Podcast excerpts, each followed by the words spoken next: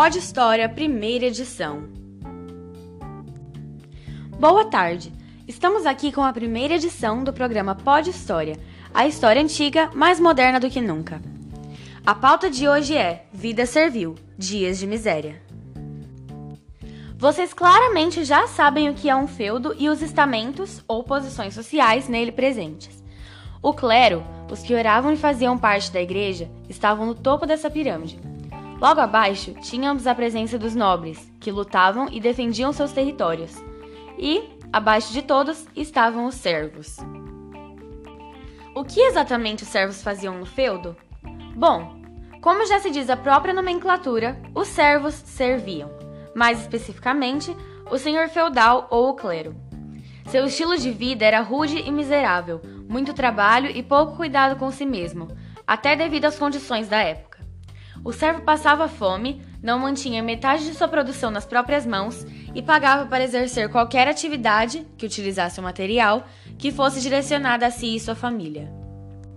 O feudo se dividia em três partes. O manso servil era onde ficavam as terras de produção do servo.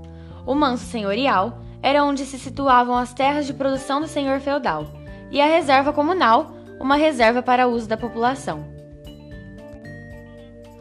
A classe social dos servos era composta por camponeses e trabalhadores rurais. Havia algumas tarefas essenciais, como cultivar no próprio campo, cultivar no campo do senhor feudal e ir à igreja.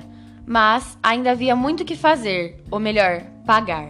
Havia uma lista de tributos na qual eram impostos uma vez que se vivia no feudo. Primeiramente, temos a corvéia. Esse imposto impelia o dever de trabalhar duas vezes por semana no manso senhorial sem remuneração. Já a talha vindica trabalhar quatro dias da semana em terra própria, devendo cinquenta por cento de sua produção ao senhor feudal.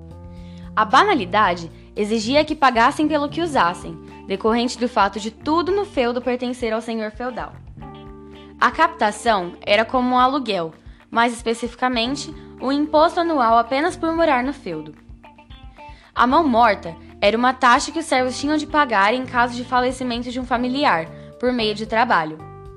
E por último, temos o tostão de Pedro, que não era nada mais que dez por cento da produção do servo sendo paga para o clero. Devemos ter em mente que saber discernir os servos e os escravos é algo importante.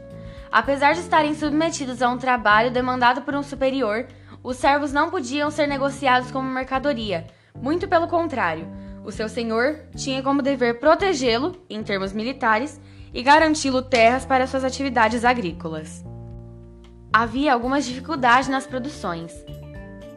A insuficiência da terra e a restrição das técnicas implantadas na época eram um fator negativo, que refletiam na incerteza de uma produção que satisfaria o camponês, sua família e o seu senhor. Decorrente disso, podemos observar que a coleta de frutos silvestres, a caça e a pesca ampliavam a dieta camponesa. Encerramos a nossa programação do dia por aqui. Espero ter impulsionado seus estudos. Continue se esforçando e até o próximo programa.